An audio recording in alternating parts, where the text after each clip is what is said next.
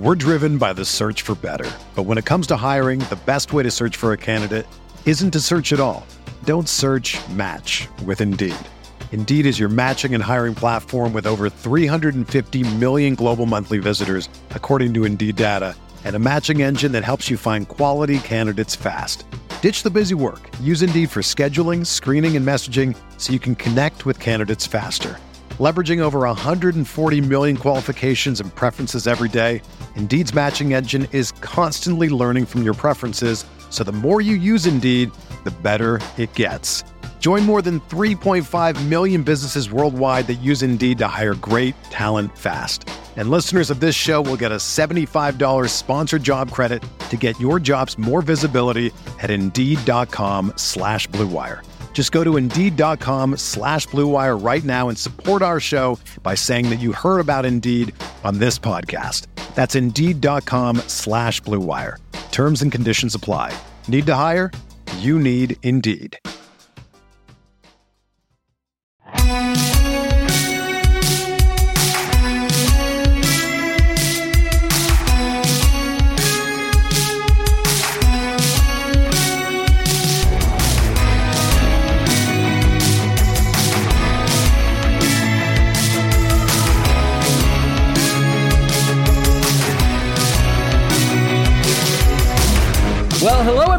Have our first feel good story of the tournament. This is the Arsenal Vision Euro 2020 Daily. My name is Elliot Smith, the Blackman Twitter, Yankee Gunner. That's right, Denmark is through.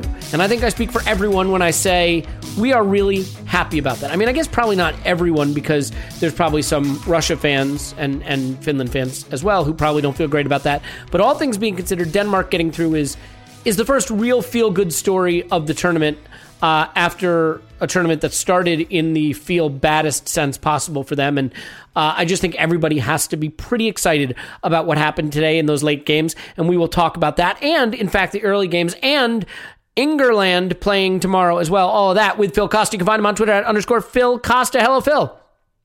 Hello, Elliot. Nice to have you back. It is. It is nice to be back. It, I mean, is it really nice to have me back? Don't answer that. The fact is, I am back, and there's no holding me back. Now, if you missed it, we did an hour and 40 minutes on transfer rumors today. It's on this main feed, and the title of it is How to Value White and Maddison. So you can listen to that. We are also launching a shop merch. That's right. You can go to avpodshop.com if you want, which is Arsenal Vision Podcast Shop, avpodshop.com. Or you can just go to arsenalvisionpodcast.com and click the shop link. Um, uh, Brandon McKenna, who's like the most incredibly talented designer, uh, I was like, "Hey, can we get a mug for that bingo card the guy made? And we'll do some fun giveaways, and we'll we'll have a fun little contest with the bingo mug." And he's like, "Sure, I can do that." And then I looked, and there's like 40 products in there because he just kept designing beautiful logos and clothes and all kinds of stuff. But if you want the bingo mug, uh, you can get that. And Phil, we're gonna do like fun stuff where if you send me an email with the episodes that you use to fill in your bingo card, uh, we will, you know, with with a picture of your mug, we'll send you free shirts. Sound fun? There we go. I'm I'm ready for some bingo merch.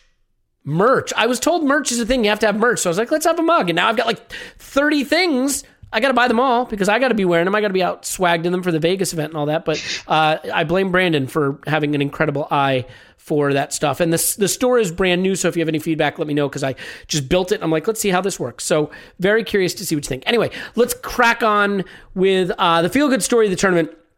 The way it played out was really fun.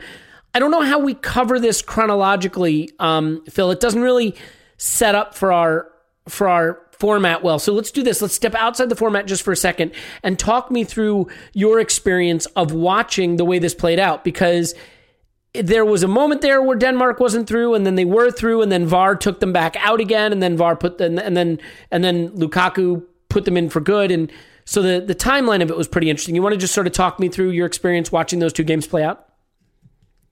Yeah, I mean, well, first of all, I was working, um, so it's not easy to write match reports and on two games at once, and then obviously you're trying to keep an eye on the permutations and the goal difference and who's going in if this result happens, and then what happens if this result happens, and you're kind of just all over the place. And then obviously you're trying to watch two games of football, so um, it was just kind of mad, especially the last sort of half an hour, should we say, of, of the second half for both of these games. and it was just you know I found myself really cheering for Denmark, and um, I genuinely like shouted and fist pumped when they when they scored the third goal, like I was a a fan in the stadium. You know, I was really engrossed and attached with with them and their story. So I just really enjoyed kind of every minute of it. And like you said, you know, there was one minute where they were through, and then there was an offside, and then you know Russia got back into the game with a really soft penalty. And I was thinking, like, surely not. This is not going to happen now. Um, but you know, they pulled through, and Belgium did their job. And yeah, it just kind of made Mission Impossible possible, you know. And it was just everything that you watch football for. I have to ask. I mean, Denmark dismantled Russia, and it it is a pretty embarrassing end of the tournament for Russia. But I mean, with Denmark winning four one, I think at least it has to be asked, especially as uh, I think you'd have to say, you know, pretty good they were against Belgium in that second game. That was really interesting sentence structure I went for there, but but bear with me. So, I mean, could Denmark do something? I mean, I I know you know losing Eriksen's terrible, but they they obviously have this this sort of motivation, I guess you'd call it. You hate to reduce it to that. Obviously, it's so much more than that, but the feel good factor going for them, and they've looked pretty good the last couple of games, uh, other than you know the Finland game, which is understandable. So, is there maybe more to be seen from Denmark than than maybe we appreciated? Yeah, absolutely. I mean, we can kind of write off that first game as. Uh, unique circumstances, should we say, after you know what happened with Eriksen and then having to come out less than an hour afterwards and, and trying to win that game was just a joke, really. So, um, but as you said, even though they, they fell slightly short against Belgium in the first half, they were brilliant, you know, and that kind of gave them the formula about how to approach this game, how to attack this game. And, you know, after maybe a nervy first 10 minutes when Russia had a couple of good opportunities, um, there was one particularly through Golovin when Kasper Schmeichel made a good save. But after that, it was just all Denmark and you know it was like just constant wave after wave of attack and then when the ball broke free for Russia they were like snapping into tackles and honestly the atmosphere was so electric in the stadium and you really could feel that you know it was like transmitted through even on TV I mean I'm miles and miles away and I could really feel my you know an attachment to what was going on in there. And, and as you said it was just a, a demolition job really particularly down the left hand side um, with Mikkel Damsgaard kind of floating over there and Joakim Mæhle, um, who had an excellent game at, at, left back, kind of left wing back, you know, and Russia did just had no answers. And it was honestly one of the best games I've watched in a long time. And I really, really enjoyed it. Yeah, I mean, they had 10 shots on target, 16 shots overall, but let's not forget, I mean, against Belgium, you know, De Bruyne comes on and makes a big difference. They outshot Belgium 21 to 6. Um, they're pretty close to even in possession as well. They they were more than just plucky in that game. They were they were good, and you know Belgium's quality showed through in the end. But I, I definitely think that now we can move away from just the feel good story with Denmark and talk about a team that maybe has some mileage in this in this tournament that they can go, and we'll we'll see how that shapes out. But in terms of Belgium, they get the job done uh, a little bit late, but but done nonetheless. I mean, look, we know at this point that Romelu Lukaku is very good. I don't think we need to cover that anymore. He had, you know, another goal Rudolph for an absolute razor thin uh, offside, a very Premier League lines on the pitch feeling offside. But, you know, they, they win 2 0. The, the question I have is is Belgium settled or is there still a question mark? I mean, they, they rotated for this game, but one of the players that rotated in uh, obviously Eden Hazard. And I, I think the question I have for you is just has he made an argument for being in their knockout game, or is he probably going to be uh, just used from the bench? I mean, for me personally, I think it would be wise to um, bring Carrasco back in. I just think, mm. in terms of how they both finished the season, Yannick Carrasco was uh, kind of a key figure for Atletico, who won the league and Eden Hazard wasn't even playing for the last six weeks. So, you know, I think in terms of that and their overall sharpness and, and their influence, for me, Carrasco should come back into the side. But it's what we've spoken about before, even though he may not, you know, even though Hazard may not look as sharp or as, you know, uh, sort of dribbly and ready to take players on as, as we've seen in the past or how we remember him at Chelsea, for example he can still produce a moment of quality. And you know, even though we've we may be seeing his star like burning out a bit, this is still a very talented player who can change something at the you know the the click of his fingers. So I think it was good to get some minutes in his legs today, as it was with with some others. I mean, Jeremy Doku, uh, a young player from Rennes. Uh, kind of a really exciting wide player, had another interesting game for them. He was very bright, particularly in the first half. So look, it's a squad game, and after a long, hard season, you need everybody um, that you know ready to come in and ready to contribute. So I think even if he's maybe not taking such a starring role like he normally would, um, just having someone of that quality, maybe minus some some pace and explosiveness, is still very useful. Mm. Let me ask you. Uh, how did it feel to see Thomas Vermaelen r- rising highest on a set piece to head in? I mean, granted, it's a, it's an uh, own goal from the keeper, but is it possible that he'll still be scoring goals at like 40 years old? He's, he's 35. It feels like he's 45. Um, but he's a center back who just has an eye for goal, isn't he? He does, yeah. And it took me back to, mm. well, not, maybe not my youth, but, you know, when I was a lot younger and going down to the Emirates Stadium. And I remember when he first joined, there was like this crazy purple patch when he was just scoring from like 30 yards every week. Am I crazy um, for saying he had like an eight goal season for us or something? Yeah, he did. He did. Yeah. Um, and, you know, he had like some really nice finishes in his locker from the edge of the box. And I really enjoyed him because he was, I mean, we found out he wasn't that good in the end, but that first kind of 18 months he was there, I was like, who the hell is this? You know, he's just mm. come from nowhere and he's scoring goals and challenging and you know, it was he looked really nice for us, but unfortunately it didn't work out. But for sure, I know the goal today was was a bit lucky when it ricocheted off the post. But I mean, as you said, he kind of got up highest. He he was the one that headed it down, and obviously it just ricocheted off the keeper and into the back of the net. So yeah, it was a nice nostalgia hit, and obviously you mentioned Lukaku, who just looks kind of untouchable at the moment. So yeah, I mean, for sure, Belgium will, will be quietly fancying their chances, and I, I feel they have another gear to go, maybe, um, especially with De Bruyne kind of edging his way back in, and and the midfield looks much more settled with Axel Witsel back in there now. So, so yeah, I think for sure they're another contender, and we just have to hope that we get to see some of these big guns up against each other because those are the games that you know get people up for the tournament. How many players are there in the world who are better than Lukaku right now? Six, seven, I mean, five. I don't even know if it's that many, to be honest. Um, how about this? How many are be- how many in this tournament? I wouldn't. I wouldn't say many. I think he's definitely in the top three there on form, and just how he passes the eye test. I think for he sure looks he's unstoppable. Phil, it's just yeah. crazy. Like, and I realize the goal. The goal he gets allowed today. Like, it's bad defending. The the, the mm-hmm. defender kind of lets him roll him, but it reminds me of a, a power forward in, in NBA basketball just posting up against a guy, and he's too big and strong for the defender to know where to be. And once he's sealed off like that, it, I don't know how you defend that. So not like Ben Simmons yesterday, then. He, no, no, not like that kind of NBA player. No, no. Uh, to be to be fair, I think um, Lukaku scored from as many shots as Ben Simmons did yesterday. So there you go. There you go. Um, it's efficiency. Yeah. Uh, this is what you call a crossover episode.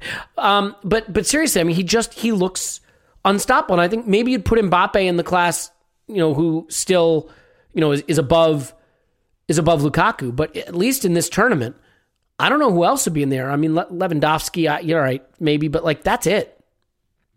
Yeah, he just looks so quick, strong, sharp you know his his touch is strong. I mean, obviously the the goal that was disallowed today was such a nice move. He brought it down brilliantly, um, and he just I don't know. He's the the level of improvement has honestly left me like um, astonished because I always knew he was a really good striker and the numbers spoke for him. You know, I mean, nobody could deny that he um, he knows where the goal is. But in the last sort of 12 months, he's just reached an incredible level and he's a genuine joy to watch.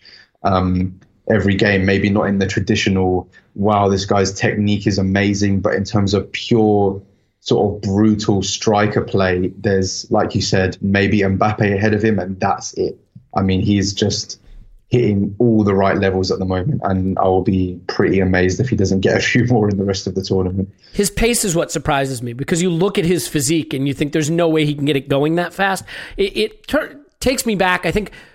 What, wasn't there a game maybe at Everton where he like I think was played out on the wing and just destroyed us Yeah. from the wing. Or Nacho Monreal. Yeah, He's probably still having like, nightmares you- about that one. You're not Yeah. expecting to see Romelu Lukaku out there against a fullback, but I mean that's No. that's what he can do. He can just destroy you in so many different ways, and um, I'm enjoying watching him. So, well, those were the uh, the late games actually, and and with Belgium and Denmark through. I mean, I guess the only last thing we need to say um, about this group now is Belgium look every bit the world number one team. I mean, they, they may not be the best in this tournament. You know, I know FIFA rankings are always a little bit of a joke, but uh, seven goals for, one goal conceded, nine points, really a perfect group stage for them, and and no reason to change your opinion that they should be right there as one of the the absolute favorites, right? No, no, for sure. I mean, they're they're definitely up there, and I think it's a really nice moment for them because some players are, you know, reaching uh, peak form. For example, like De Bruyne and Lukaku, but they've also got a nice blend of youth and experience around that. And I think they've been with Roberto Martinez long enough now to kind of know what they need to be doing, what kind of system they play, and yeah, they just look, you know, really good. They don't look troubled. Uh, I don't think I've really seen them that troubled at all in the tournament, apart from when Denmark kind of um, blitzed them for that fir- first half an hour. But yeah, they look really good, and I think um, nobody will want to play them in the next round because um, they look kind of comfortable now. For sure, I see them going up um, a couple a couple of levels, so they're definitely going to be up there. Yeah, well, we'll see what happens. How about the the early games? And again, I'm sort of breaking from our traditional structure here because when the games are played at the same time and and some have more meaning than others, it's a little it's a little tricky to try to shoehorn it into that structure. So we'll just kind of go free form a, a little bit today. The the early games for you today. I mean, anything anything to write home about? Well, I think the Netherlands again, you know, qualified with with maximum points. Um, they just look completely different now that they're sort of enjoying this new three at the back system.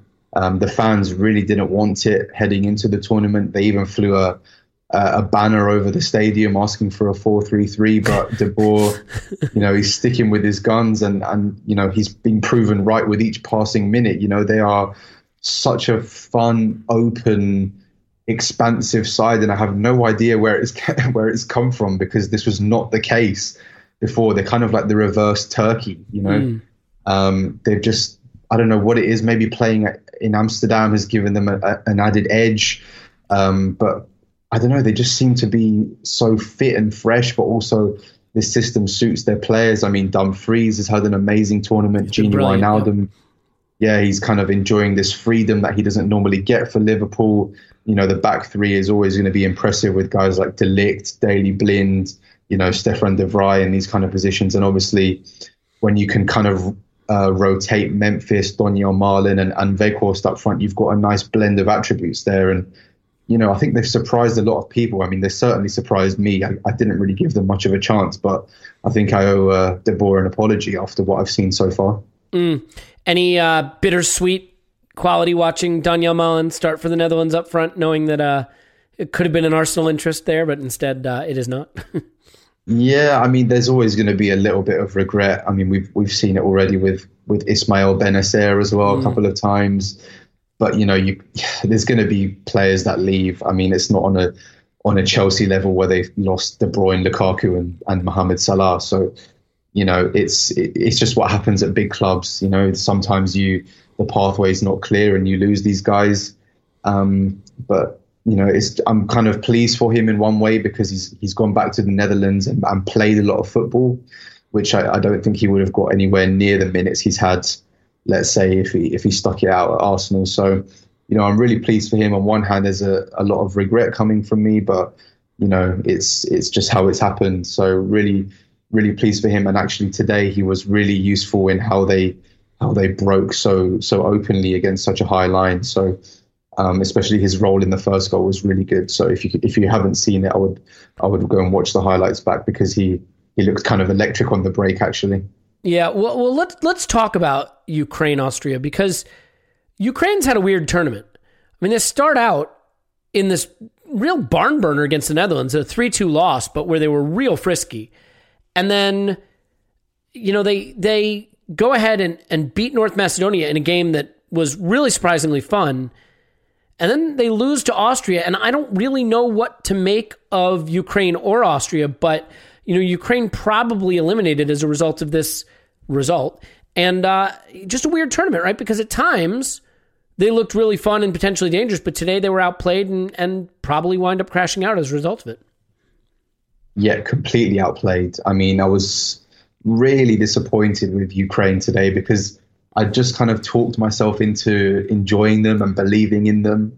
Um, and then they turned up and completely, you know, they looked overwhelmed by the occasion. They had no idea on how to hurt Austria, who were actually pretty good after their their little system tweak. And I'm sure we'll get onto that quickly. But mm. you know, uh, you know, Ukraine have a lot of likable players, particularly in the forward areas. As you said, they've they've shown a lot of um, sort of excitement, and they've they've been really fun to watch. But they just did not get anywhere near those levels today, and I was really disappointed because I thought this would be a chance for them to really make a statement after their impressive uh, qualifying rounds. But yeah, they just did not get anywhere near those levels, and I was really disappointed actually. The back three has been sort of all the rage in this tournament to some extent, you know, with teams using it to great effect, like Germany against Portugal and uh, the Netherlands in general. And again today, the back three maybe not as effective for Austria, and, and a problem for them. David Alaba playing basically sweeper. Not the case today. In a more natural position, able to get forward as a fullback is sort of what I saw. Maybe I saw it wrong, so you can correct me. But is is that the tweak you wanted to talk about and the, the impact it made? Absolutely, yeah. I mean, it was clear to see that. You know, First of all, I would just like to say that I could understand why they played Alaba as kind of the sweeper in the first couple of games, because um, essentially they were relying on Alexander Dragovic and Martin Hinteregger to be the, you know, the defenders, and Alaba kind of had freedom to step forward, and you know, the plan was for him to dictate play, but he was just completely nullified by their, you know, by that system because even when he was progressing the ball, it was just kind of coming back, and there was no kind of connection or outlet for Austria to to pursue after that. You know, he would get the ball into the middle, and then there was no one else after that. So having him as a as a left-sided outlet, you know, it just gave Austria another edge. And what really surprised me today was the consistency of his uh, end product. I mean, cross after cross was coming in, whether it was a dead ball or from open play, and they were just all on the money. Like literally everything was. He was basically screaming to the attackers, like, "Please get in and, and throw your body at this," because they were all in such dangerous areas. And even when he kind of drifted inside, he was linking nicely with the midfielders. And and you know, Yarmolenko did not get a touch today, and that was testament to him not only being a danger going forward, but also in his defensive work. And I just think he's such an excellent player. But also, what they did so well was get the best out of Konrad Laimer and Marcel Sabitzer, um, and particular uh, and particularly Florian Grillitsch, who came into the midfield. And those three were just such a nice uh, sort of combination, particularly with with Schlager. And they finally managed to utilize all that talent because you know they they have such a good side, you know, that maybe you don't get much star quality, but if you look man for man, these are like huge names in the Bundesliga. Um, you know, playing for Leipzig, Wolfsburg, you know, Bayern Munich. These guys should be winning the midfield battle against a lot of these sides, and they just weren't. But the system today, the little tweak brought the best out of everybody, and they were really good to watch. So um, I think for sure they'll be pursuing that moving forward. Yeah, well, I I think that makes sense. You want to get the best out of arguably your best player. So we'll see how they manage that. Now, I think we can leave it there with those groups um, because before we get out of here, I, I do want to look ahead to tomorrow, and that is England's group. Um, it is an interesting situation for England in that they are, I mean, I, I think certainly through, although technically still can finish anywhere from first, second, or third in the group. And based on matchup, I guess that would leave them a date with either France, Germany, Portugal, or I don't know how the third place matchups work out. But so there's still quite a lot for them to play for, although I'm not sure how you would rank who you want to face in the next round. And it's unclear what'll happen in Group F on the last day. But, you know, I think the first little cracks showing, you know, in, in England, the, the way the tabloid media handles them and complaining about stuff. Um, and to be fair, I think it's worth complaining about because you know, look, I'm not, I'm not an England supporter, Phil, so it's it's hard for me. I realize people don't necessarily care about my opinion on this topic, but I think what I would say is the Croatia win was probably played up as being better than it was, uh, but it was functional, and Croatia is considered a good team, and it, it, seemed comfortable enough. The Scotland game was pretty dour. Um, there was a bit of that horseshoe of death passing going on. And I think the player sort of taking center stage for some of the criticism, for some people, would be Harry Kane who's sort of dropping in and you know playing that false nine role at times hasn't really produced anything. He's not getting shots. He's not. I think he had seven passes and and no shots, or seven passes and one shot against Scotland.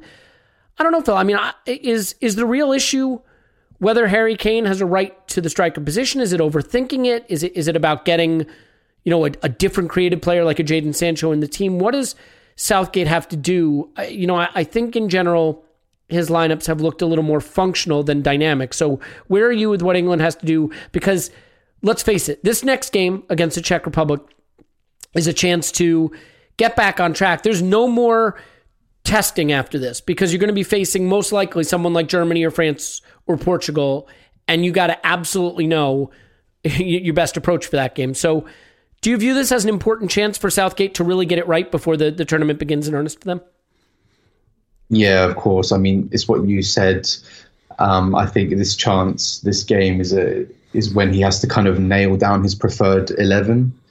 Um, I, completely agree with what you said about the Croatia win being overblown, and even though the the draw against Scotland was was not ideal, I don't think it was a terrible performance or result. It was just kind of meh.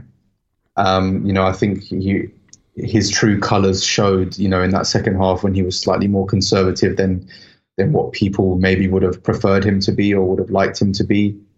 Um, so that's you know that's been done now. That's been analysed to death. So maybe now this game against the Czech Republic is an opportunity to to mix things around a bit. And and if he doesn't, for example, then he can kind of show people that this is the eleven I like. This is what we're trying to do.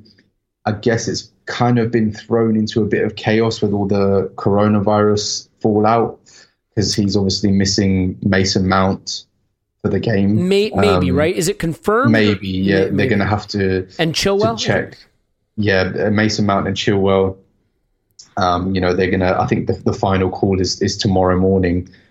Um, so obviously, it's just for me. Mason Mount has to play. So um, it's it's going to be quite a, a, strange one without him, but it also gives him an opportunity to try some other players. Maybe if he's out with, with Jack Grealish, for example, or Jadon Sancho, the mythical Jadon Sancho that he doesn't want to use, you know. Um, it is so bizarre. Yeah, for yeah, sure, I mean, in, in your mind, Harry Kane, though, I mean, look, I listened to your podcast with Paul, and I just want to go on the record that I am disgusted with the extent to which Paul felt he had to defend Harry Kane, and I want to understand what's behind that. I assume you were too. Uh, do you want to get it out and off your chest now that he's not here? That that it, it sickened you to hear him praising and defending Harry Kane to such a strong extent? No, I mean, I, to be honest, I have no issue with Harry Kane for England. I mean, I, I despise him for Spurs, but mm. um, for me, he's kind of always been Southgate's guy. He's always been the go-to guy, and he's the captain, golden boy, and obviously that gets kind of annoying when he feels a bit untouchable. But I mean, if he's fit and if he feels fit and if the fitness team judge him to be fit, then he's going to play. Um, and that's just how it is, unfortunately. Um, maybe it's worth going, you know, slightly different sometimes with Dominic Calvert Lewin or, you know, a, there's a potential to play Marcus Rashford up front. But for me, that's just not going to happen, you know. And, um, you know, this it'll be typical of Harry Kane now to be criticized all week. Everyone's kind of gone off the boil on him, and then he'll go and score two goals. You know, and it's just typical. It's what he does. Um, so I'm not crazy about him. I'm not down on him. He's just there, you know, because he's the captain, the golden boy, Southgate's go-to man, and I think he's going to start again. But I wouldn't be totally opposed to Dominic Calvert-Lewin playing because I think he's going to be sharp and wanting to prove a point. Um, but yeah, for me, it's it, it, unthinkable for, for Kane to be dropped if he's if he's fit. What about someone like Henderson coming in for Declan Rice or something? I mean, I, I'm not a huge Declan Rice guy. I know he has a little more defensive work. I think Phillips, you know, crashed back down earth a little bit against Scotland. How do you think he could reshape the midfield to get a little more out of that? Yeah, potentially. I mean, with Henderson, it all depends on his fitness. We don't know how, how much he's trained or uh, what kind of shape he's in. But there's also Jude Bellingham, you know, and yeah, everyone keeps talking about how it's such a big step for him. And, um, you know, this guy was 17 and he was a regular in the Bundesliga and in the Champions League. You know, this is, if you're good enough, you're old enough. It's very cliche, but for me, he's more than good enough to be in that. Totally different player from Rice, though, right? I mean, you're, yeah, you're getting a totally different set of skills, and the irony is, could be perfect for the Czech game. Does that leave England too vulnerable when they come up though against the likes of a France or a, a Germany? For sure, I think in those kind of games, it, you kind of need a more defensive presence, um, and Declan Rice would be absolutely fine for that. But I just think if you want like a little bit extra from the middle maybe if Henderson's not fit, you could drop Phillips back. I mean, he's he's done that role more than enough for for Leeds, and just give Bellingham that opportunity to run box to box because he's an absolutely ridiculous athlete. You know, he's 17 years old and he he looks like a man. Um, it's quite ridiculous what you know. He's so broad and his energy and his you know he's just such a talented player, and I think he could really bring something else to this England midfield. So. Um, I would I would love to see him start, to be honest, but I, I don't think um, you know, Southgate in his naturally conservative ways will uh, will do it. Um, even though I'd love to see it. Could you see this going sideways? I mean, this this game, Schick, you know, from from halfway again, or something something crazy like that. well, the thing is, Czech Republic are going to be pretty high on on confidence, and they have a sort of a team that scraps for everything. Um, you know, they've got Souček in the middle. They've got Coufal as well, who's also at West Ham. I thought Thomas Kalas was excellent um, in the last game at centre back. You know, they're just kind of scrappy, physical players who could really frustrate England. And for sure, I could maybe see them um, sort of blocking a barrier up and saying, okay, we're here now. You have to break us down. And, and as you saw against Scotland, England kind of struggled with that. So maybe that's why I think Southgate could be brave and take away Declan Rice from the middle, or or maybe if if Mount's not available, then really go for it with a Grealish or a Sancho and just get some people who run at players. You know, just because it was far too conservative, and maybe the Czechs won't like that. But you know, you, you can't underestimate them because they're a big threat, and particularly with Patrick Schick in this form, um, I'm sure they don't want to give him any space to do damage because, as you can see, he can score with his left, with his head, you know, even from 50 yards with the keeper stranded. So they're going to have to be careful, but I'm backing England to, to come through it, even though it's going to be a close game, I think. If England can batter the Czech Republic a bit, um, you know, and I'm not saying that's what's going to happen. I mean, I guess if Czech Republic batter England a bit, um, there is a path to getting through for both Croatia and Scotland uh, a little easier for Croatia than Scotland, but there would have to be a win and potentially a comfortable win. Does that game set up to just be completely wild because both teams need a potentially comprehensive win to get through? Yeah, I, it's difficult to say because. Um, sorry, I've completely lost my train of thought there. Could well, you... I mean, I'm looking at it here. Let me read it out. So it's four points for the Czech yeah. Republic with a two goal difference. Four points for England with a one goal difference. Mm-hmm. Mm-hmm. One point for both Croatia and Scotland with minus one and minus two, respectively. So they a yeah. winner in that game can finish on four, level with the loser of the Czech England game. And if that mm-hmm. loser is heavy enough where they get to a zero goal difference or even a negative goal difference, I mean, England's potentially could happen, I guess. Um, yeah. Then a, a big winner in the Croatia Scotland game could move into second place. Much easier for Croatia than, than Scotland, but it could happen. Yeah. It's really all to play for, essentially. And I just sort of wonder if that sets up for uh, you know a potentially exciting game because both teams need to not just go out and win but potentially you know put some goals on the board and give themselves a chance based on what happens in the other game yeah for sure i think it could be two exciting games as you mentioned i think croatia will you know have a point to prove um, particularly after the kind of underwhelming first two games, shall we say. Um, and Scotland, obviously, they'll be buoyed by their um, good result and uh, against against England at Wembley, so they'll be like fully up for it and ready. I know Billy Gilmour's a big a big loss for them. Um, but it's just how it is. You know, they're going to have to cope without without him, just as they did in the first game. So yeah, I mean, even for Czech Republic and England, there's there's always going to be that breath down the down the back of the neck. You know, there's there's no room for complacency at all because, as you mentioned, even just a couple of goals for Croatia, and you know, England maybe um, leaving it late against Czech Republic, and things could get very hairy towards the end there. So for sure, England will want to to try and wrap things up as quickly as possible because even the idea of finishing third would would be uh, terrible for them. So um, I think it's nice that we kind of have some jeopardy at the end, even though I was kind of against this third place going through um, sort of rule. Is that is that what you can call it a rule? Yeah. I don't know. Um, yeah. So yeah, we see we see, but yeah, for sure, I think it's going to be two exciting matches of, of football. Say Germany beat Hungary, and France and Portugal draw. Germany would top Group F, and France would finish 2nd Mm-hmm. Would you rather face? Uh, let, let's actually no. I'll make it harder. Let's say France beat Portugal and Germany beat Hungary, and France tops the group and Germany is second. Nope, I'm going to do it the other way. Gosh, I'm an idiot. I had this all figured out and then I doubted myself. So yeah, so Germany beats Hungary and France and Portugal draw. Germany tops Group F. France finishes second. Would you prefer England draw the Czech Republic tomorrow, but as a result of that, get the winner of Group F, Germany, or beat the Czech Republic, but as a result of that, get second place France? How do you? I mean, do you have a strong feeling about what's better for England in the in the first knockout round? I mean, there's been a lot of debate about this actually in the in the press, and people were saying, you know, it's 4D chess from Southgate that he's trying to finish second so he can get an easier Yeah. draw and blah blah blah. Yeah. And for me, it's just kind of ridiculous because nobody plays that way. I just don't think you can take the risk.